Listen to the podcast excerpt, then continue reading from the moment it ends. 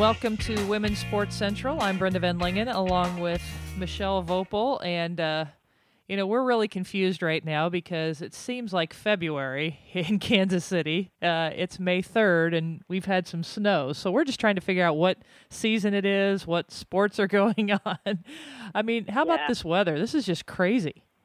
Okay, um, Brenda, there's this famous Twilight Zone uh, starring Lois Nettleton, uh, where she's it's she's just burning up. It's so hot, and it's like uh, Earth is like it's a it's a catastrophe that's that's happening, and the whole world is is uh, essentially burning up because the Earth is getting closer to the sun, or so, something that probably in real science can't happen, but it could happen on the Twilight Zone, right? So right, right. the the whole episode it's how she's struggling and everybody around her with the fact that it's never less than like a 100 degrees i mean maybe even hotter than that. And so everybody's just burning up. And then the twist at the end of the episode is she wakes up and it's like dark and cold. And she said oh i just you know had the the most wonderful dream that it was warm. And the twist is that in real life it's it's the earth is moving away from the sun. So it's getting really really really cold and everybody's going to freeze to death right Okay. so i thought about that yesterday because i thought you know um what if it just never got warm Ugh.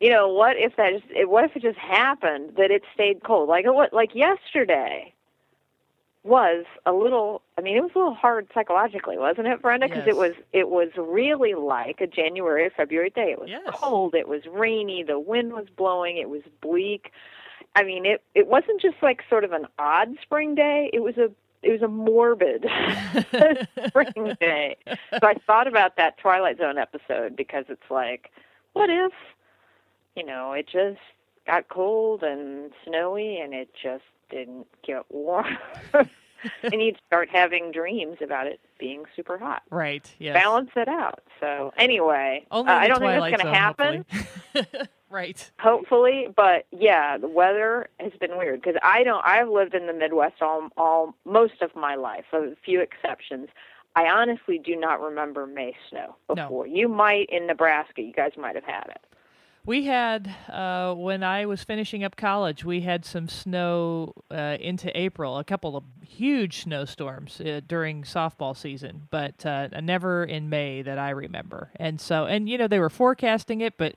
and I know a lot of you listening probably are in the path of this storm, but yeah, we had 80 degree temperatures on Monday and Tuesday and a little bit into Wednesday, and then it just, the temperatures start dropping and huge snowflakes start falling on Thursday, and it was just ridiculous. So, yeah, I am.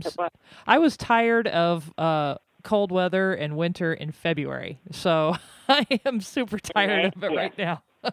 But I tell you what, Brenda, I know somebody who is not going to have to worry about snow where she lives right now unless we really are headed towards some kind of Twilight Zone thing. Yes. And that's Cynthia Cooper Dyke taking go. over at USC. Mhm. I don't think they're going to have snow in LA. It, not in Southern On California. not not on that campus. yes. I don't think. I, probably What not. do you, what do you think? Probably not. And you had a chance to talk to her as uh, the alum is coming back to lead the Trojans. Uh, I think uh, with the path that uh, Cynthia Cooper has taken in coaching, it's uh, pretty intriguing that now she is back at her alma mater. And uh, I'm interested to hear what you uh, you talked to her about. I know you've got a story up. People can uh, check it out on ESPNW, uh, both with Cynthia Cooper, and we'll talk about Kevin McGuff at Ohio State too. But what was your conversation like?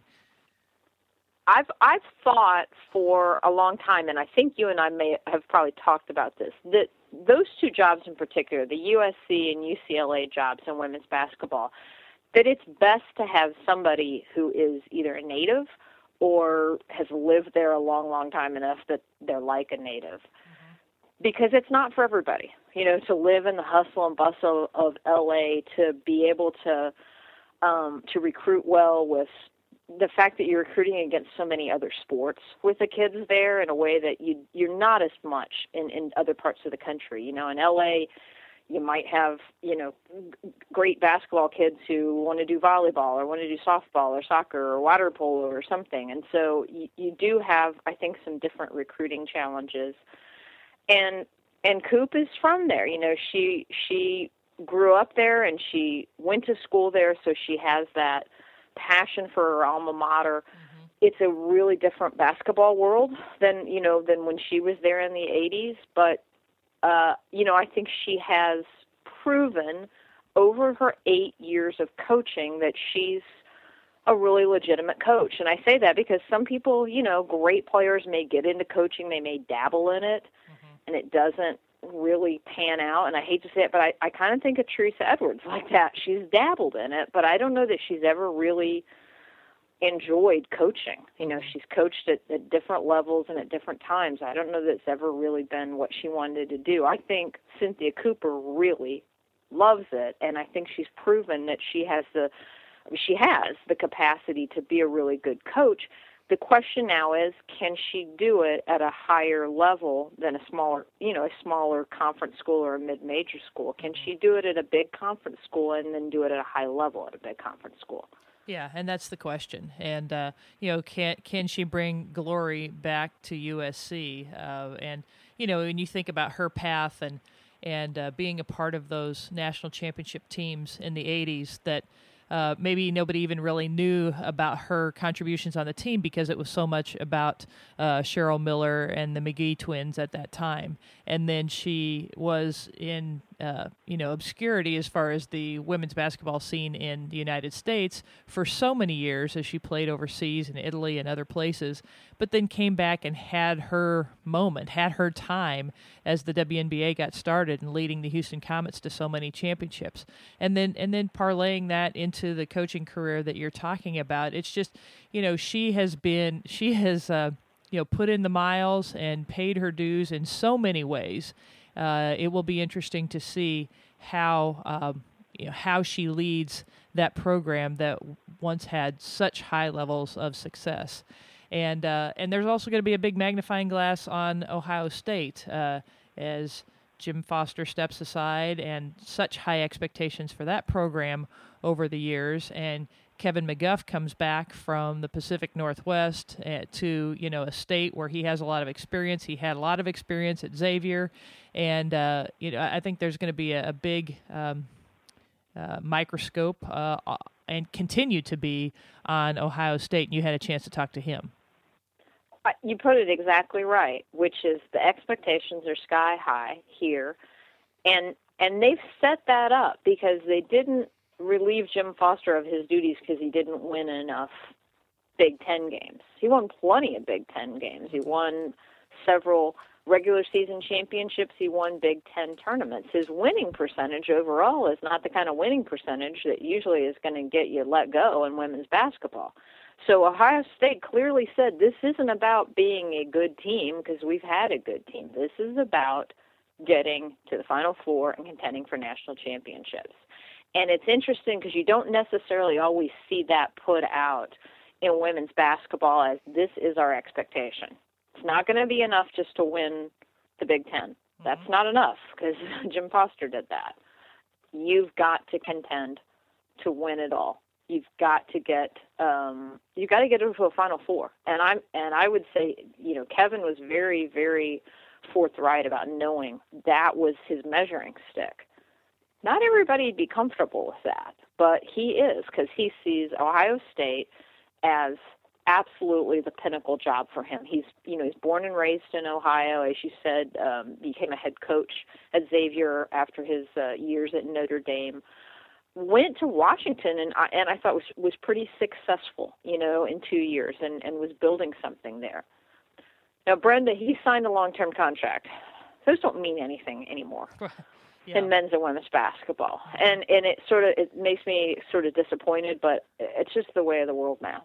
I mean, he he signed the contract for his own security, but then Ohio State, you know, became a, a possibility, and so he's got a buyout, which he's paying himself, but it's going to be financially, um, you know, feasible for him to do that in Kevin's case, sometimes I can be pretty contemptuous of people who like, you know, sign a long-term deal and jump somewhere else. In his case, I can honestly say I believe that this was something he couldn't pass up oh, yeah. because of the job it is. We all know Ohio mm-hmm. State should be one of the very best jobs in women's basketball, not just in the Big Ten, but in the whole country. And I think he sees that potential. He's got six kids, he and his wife. His family is and her and his wife's family are mostly in Cincinnati. I really believe mm-hmm. I can you know, I'm not going to be too harsh on him about breaking that long-term deal because of the job that he came back to. Right. It, it I mean, it's in knowing his background and everything you just talked about, uh, this was the job for him. And it's going to be mm-hmm. interesting because the Big Ten is getting better. We talked about that on this show. Uh, all the all the teams within the conference are getting better, and then adding uh, Maryland and Rutgers to the uh, the mix. It, you know, it's going to be really interesting what happens in the Big Ten over the the next couple of years for sure. Yeah, and then you look at um, from a non-conference standpoint, Brenda. That just that region is exciting to me because if mm-hmm. you look at Jeff Walz and everything he's done uh, at Louisville, Matt Mitchell, what he continues mm-hmm. to do at Kentucky, mm-hmm. and and now Kevin coming to Ohio State. That that whole region of the country, in terms of what I'd love to see, is sort of some non-conference rivalries that build up too, if if that's a possibility. I just think that's great for women's basketball. If you have, um, you know, Ohio and Kentucky, Indiana, I mean, there's a ton of basketball fans there, and I and I think the potential for growth um, in in attendance. We've already seen. Um, we've already seen that happen at Louisville and mm-hmm. Kentucky mm-hmm. with some of the sellouts that they've had uh, when they play each other. You know, I, I'm not going to try to say it's like when Louisville and Kentucky's men play, but you know what? It it's big, mm-hmm. and it's just going to keep getting bigger. And I see, you know. Uh, I, I just see that all as a real positive because, you know, in the case of Jeff Walz and Matt Mitchell, they really connect with their fan bases. You know, they they I mean, it's a it's a real organic connection. Mm-hmm. You know, that the the the fans really like these guys, and and I think that that reflects on what the program feels like. And I think Kevin McGuff can do the same thing at Ohio State. I think he knows that he needs to. You know, he needs to have that really strong connection to the fan base. You you and I know how how big that fan base for Ohio State can be Absolutely. if that team is like a national contender. I mean, they're they're going to be a real force to be reckoned with um, if, if he can elevate the program to that level. Mm-hmm. Yes, yes, and uh, I, it absolutely will be, and a lot of people will be watching. Let's just talk about some of the other coaching changes uh, overall.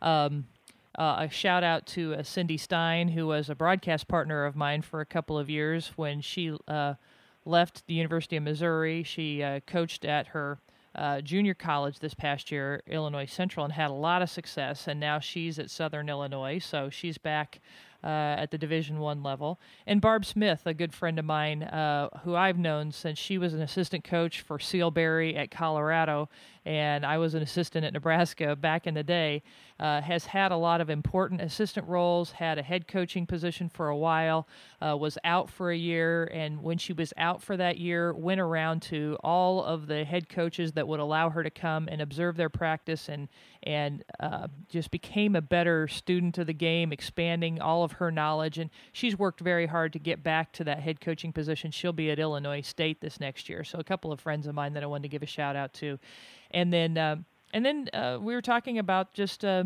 you know former uh, big name uh, successful college players landing in new roles. Susie McConnell Serio will be at Pittsburgh. Um, Kellie Harper, uh, now no longer at North Carolina State, will be at uh, Missouri State, and she's hired uh, the legend Jackie Stiles to come back and be a part of that coaching staff, which is a great hire and going to be intriguing as Missouri State tries to get back on its feet. uh, Sheryl Swoopes is taking her first uh, head coaching position at Loyola, Illinois, and her teammate, uh, Krista Kirkland Gerlich, who has gone up the ranks in coaching and has recently been at a Division two school, is going to be at UT Arlington, and then Audra Smith will be uh, at Clemson. So, just a, a few of the changes. Um, anything that stands out to you, or any others that I've missed that you want to talk about? I'm really interested in how the, the, the Missouri Valley is developing with some of the, the young coaches. Um, Jennie Baranczyk, uh, who who we knew when she was just starting out as a, a, a coach at Case State, and has sort of she's come come up the ranks. She's just finished her first season at Drake. Um, you mentioned Cindy Stein is not a uh, a new coach by any means. She's spent a lot of years in it, but she's in a new role mm-hmm. um, at uh, you know at Southern Illinois, and and then Kellie Harper um, at Missouri State. It'd just be interesting to see how how some of these new faces or relatively new faces continue to affect um, the Missouri Valley Conference. And interesting, uh, interesting in terms of Sheryl Swoopes, Brenda. I asked Cynthia Cooper because obviously she and, and Swoopes were, were teammates um, at, with those great uh, Comets championship teams. I asked her if she had any advice for for Swoopes, and she, you know, didn't answer jokingly. She said very seriously. She said I would advise her to be patient because she said that was one of the hardest things I had to learn is to be patient um, with teaching, you know, with how things develop. And she said I'd also advise her to be sure she has people who really know the NCAA rule book hmm. because that's because Coop got in some trouble with that at mm-hmm. Prairie View, and and it was later, you know, she was absolved of having intentionally done anything wrong, but she fully admits I broke rules because I wasn't as familiar with things as I needed to be, hmm. and um, you know, I and I and she meant that seriously, not in a not in a shot across the bow way. She meant that in a helpful, serious way to Sheryl. you, you do have to be careful because there's a lot of things that can trip you up. Yeah. Well, it will be interesting to see how some of these former uh, stars in the game uh, fare at their at their new in their new positions. And um, another thing I wanted to touch uh, quickly on is uh, an announcement came out at the University of Tennessee that uh, Pat Summitt will continue in her role. She's agreed to a one year extension uh, on her head coach emeritus role. Uh, to me, that seems like that should be a, a lifetime contract. Uh, it, it, just struck me strange that it's a one-year extension. Uh, but I know that you've you have you know been observing all these things that are happening at Tennessee, and it could be a long conversation. But in a in a nutshell, you're, you're not really surprised by this. I so I do feel like there's been an, there's been no question an erosion of the singular identity of Tennessee women's athletics, and to some degree we knew that was going to happen with the merger of the departments, but I I feel like it's an ongoing thing, and Tennessee fans are in a tough position because they want to be very very supportive obviously of their teams. But a lot of them their radar is up about things that have happened. So part of them doesn't really want to talk about these things because they don't want to bring negative publicity to their university. They certainly don't you know they're they're all about you know we want the university to look good for recruits. But part of them also knows that I think some really good competent people have been cast aside and I think some people have been forced to choose their own paychecks and their own concerns over loyalty to friends and colleagues. I, I and we all have been in situations where we've seen that happen. It's a it's a kind of a really sad thing that happens when there's downsizing. Um, so is Tennessee women's athletics uh, taking a nosedive? I don't think that, but I think again, the erosion of the identity of Tennessee women's athletics as a standard bearer in all senses. You know, not just how the student athletes are treated, but you know how the people that work there are treated in its identity. That's that erosion has been taking place for at least a solid year now, and I don't know that it's going to to stop. I think it will probably continue somewhat. You know, I've talked about that on this show, and like you said, it's it's not necessarily um, indicated in the success of the programs because as I make a quick shift here uh, to give a quick report on softball, Tennessee is at the top of the SEC in softball. They've got a great volleyball program, a lot of success continuing on in women's sports. But like you said, there are some changes there, and and people are. Con- going to continue to want to watch what's happening there as far as the, the treatment, the value placed on the people uh, that are um, involved in women's sports there at Tennessee. And as I mentioned, uh, you know Tennessee being at the top of the SEC in softball. Uh, those of you that are softball fans, or if you're not, it's that time of year when you might be interested because there's a lot of game, good games going to be happening, and I think ESPN does a great job of of covering that. Tennessee will be traveling to Missouri this weekend. Uh, Saturday night on ESPN primetime at 7:30 Eastern time. Uh, so if you get a chance, that's going to have uh, some implications on the SEC race. Boy, the um, SEC has been strong and getting stronger over the past few years in softball, but to add Missouri and add Texas A&M, um, you know, it's it's possible. And listening to uh, Beth Mowins and uh, Michelle Smith on last night's softball broadcast, talking about the possibility of up to 11 SEC teams possibly making the NCAA tournament, and only 10 make it to the SEC tournament. That's how good and how deep the SEC is in softball this year. So uh, you know, people, uh, as you uh, have your your finger on the pulse here, the May 12th coming up soon is the selection show. The regionals will be May 17th through 19th to super regionals uh, May 23rd and 26th. And of course, they all go to Oklahoma City for the College World Series. And right now, the number one team in the nation is Oklahoma behind uh, Keilani Ricketts, who's the most successful pitcher in Oklahoma history. And of course, they lost to Alabama in the World Series cha- championship game last year, controversial uh, third game of the series and uh, they're they've got to be a favorite this year. But there are a lot of good teams and uh, a lot of fun action um, going on in softball this time of year.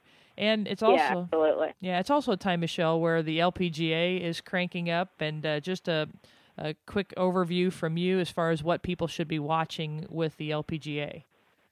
Yeah, this week the tour's at uh, Kingsmill, the Kingsmill Championship, which is in Williamsburg, Virginia, uh, interestingly enough, last year at the Kingsmill Championship was the longest two-player playoff in the history of the LPGA, which was um, Ji Shin from South Korea who ended up winning it, and Paula Creamer, the the American player. They went nine holes, it, and it was crazy because they went eight holes on Sunday, and then finally, you know, it was like they had to come back for you know for um, one more hole on Monday. It turned out it was over pretty quickly on Monday morning, but right now the number one player in the world is Inbee Park from South Korea. She's won three times this year.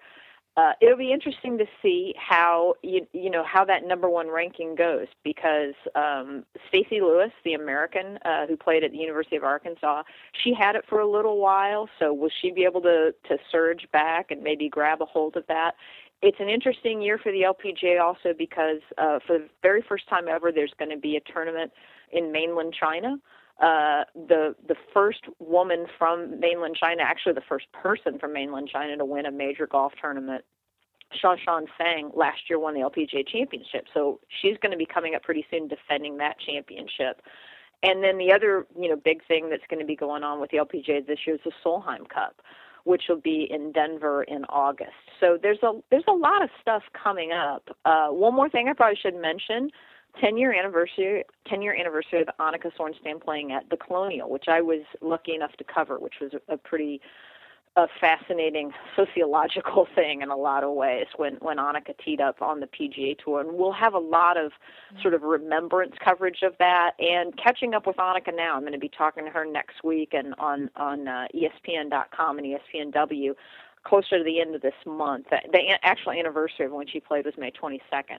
We're going to have a lot of pieces looking back on that, what it meant for Annika, what it meant for uh, women's athletics. Um, so that's kind of that'll catch up on golf. And I always want to remind people, Brenda, in terms of softball, please check out my colleague Graham Hays. Nobody loves softball more than he does. He's got just so many tremendous pieces um, uh, human interest pieces and breaking down players and stuff. I mean, a guy lives and breathes softball at this Mhm. time of the year. So if you if you don't read him already and you like softball at all, please uh, check out Graham on ESPN.com and ESPNW. Well, and it's that time where uh, they, you know, there's such good coverage of uh, softball that pretty much any night Mhm. you can tune in and, and see a game, and uh, especially over the weekends and as we get closer to.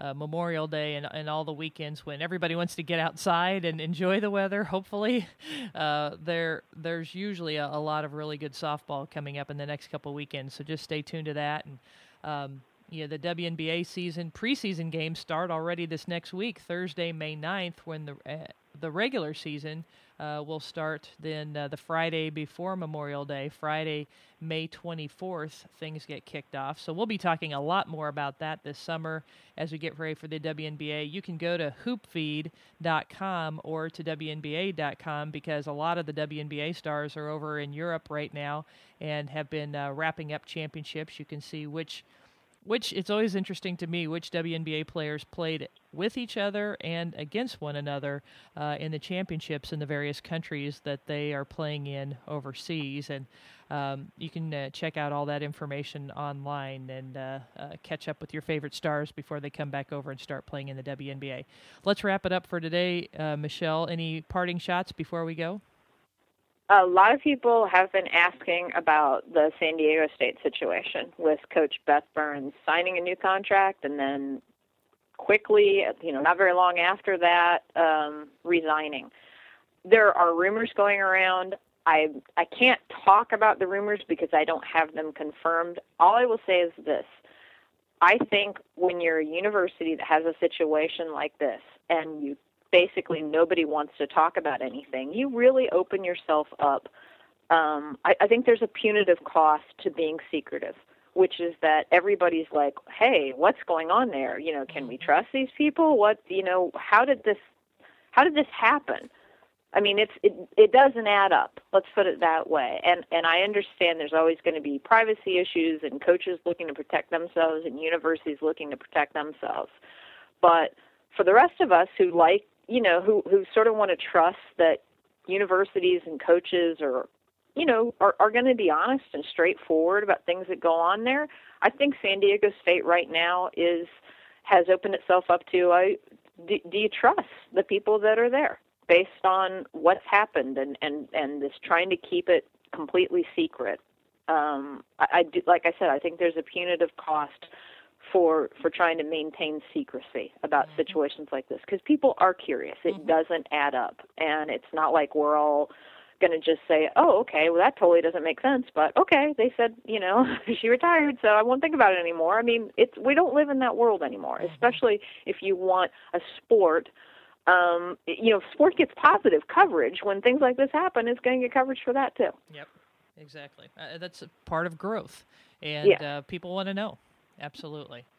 All right. Well, thank you for joining us, uh, all of you listening in to Women's Sports Central. That's a, another edition. We're wrapping up today, and we'll be back uh, later this month as the WNBA gets uh, gets ready to start and talk about uh, uh, softball and the LPGA and other women's sports coming up. So, on behalf of Mechelle Voepel, I'm Brenda VanLengen. Enjoy the spring weather, everyone.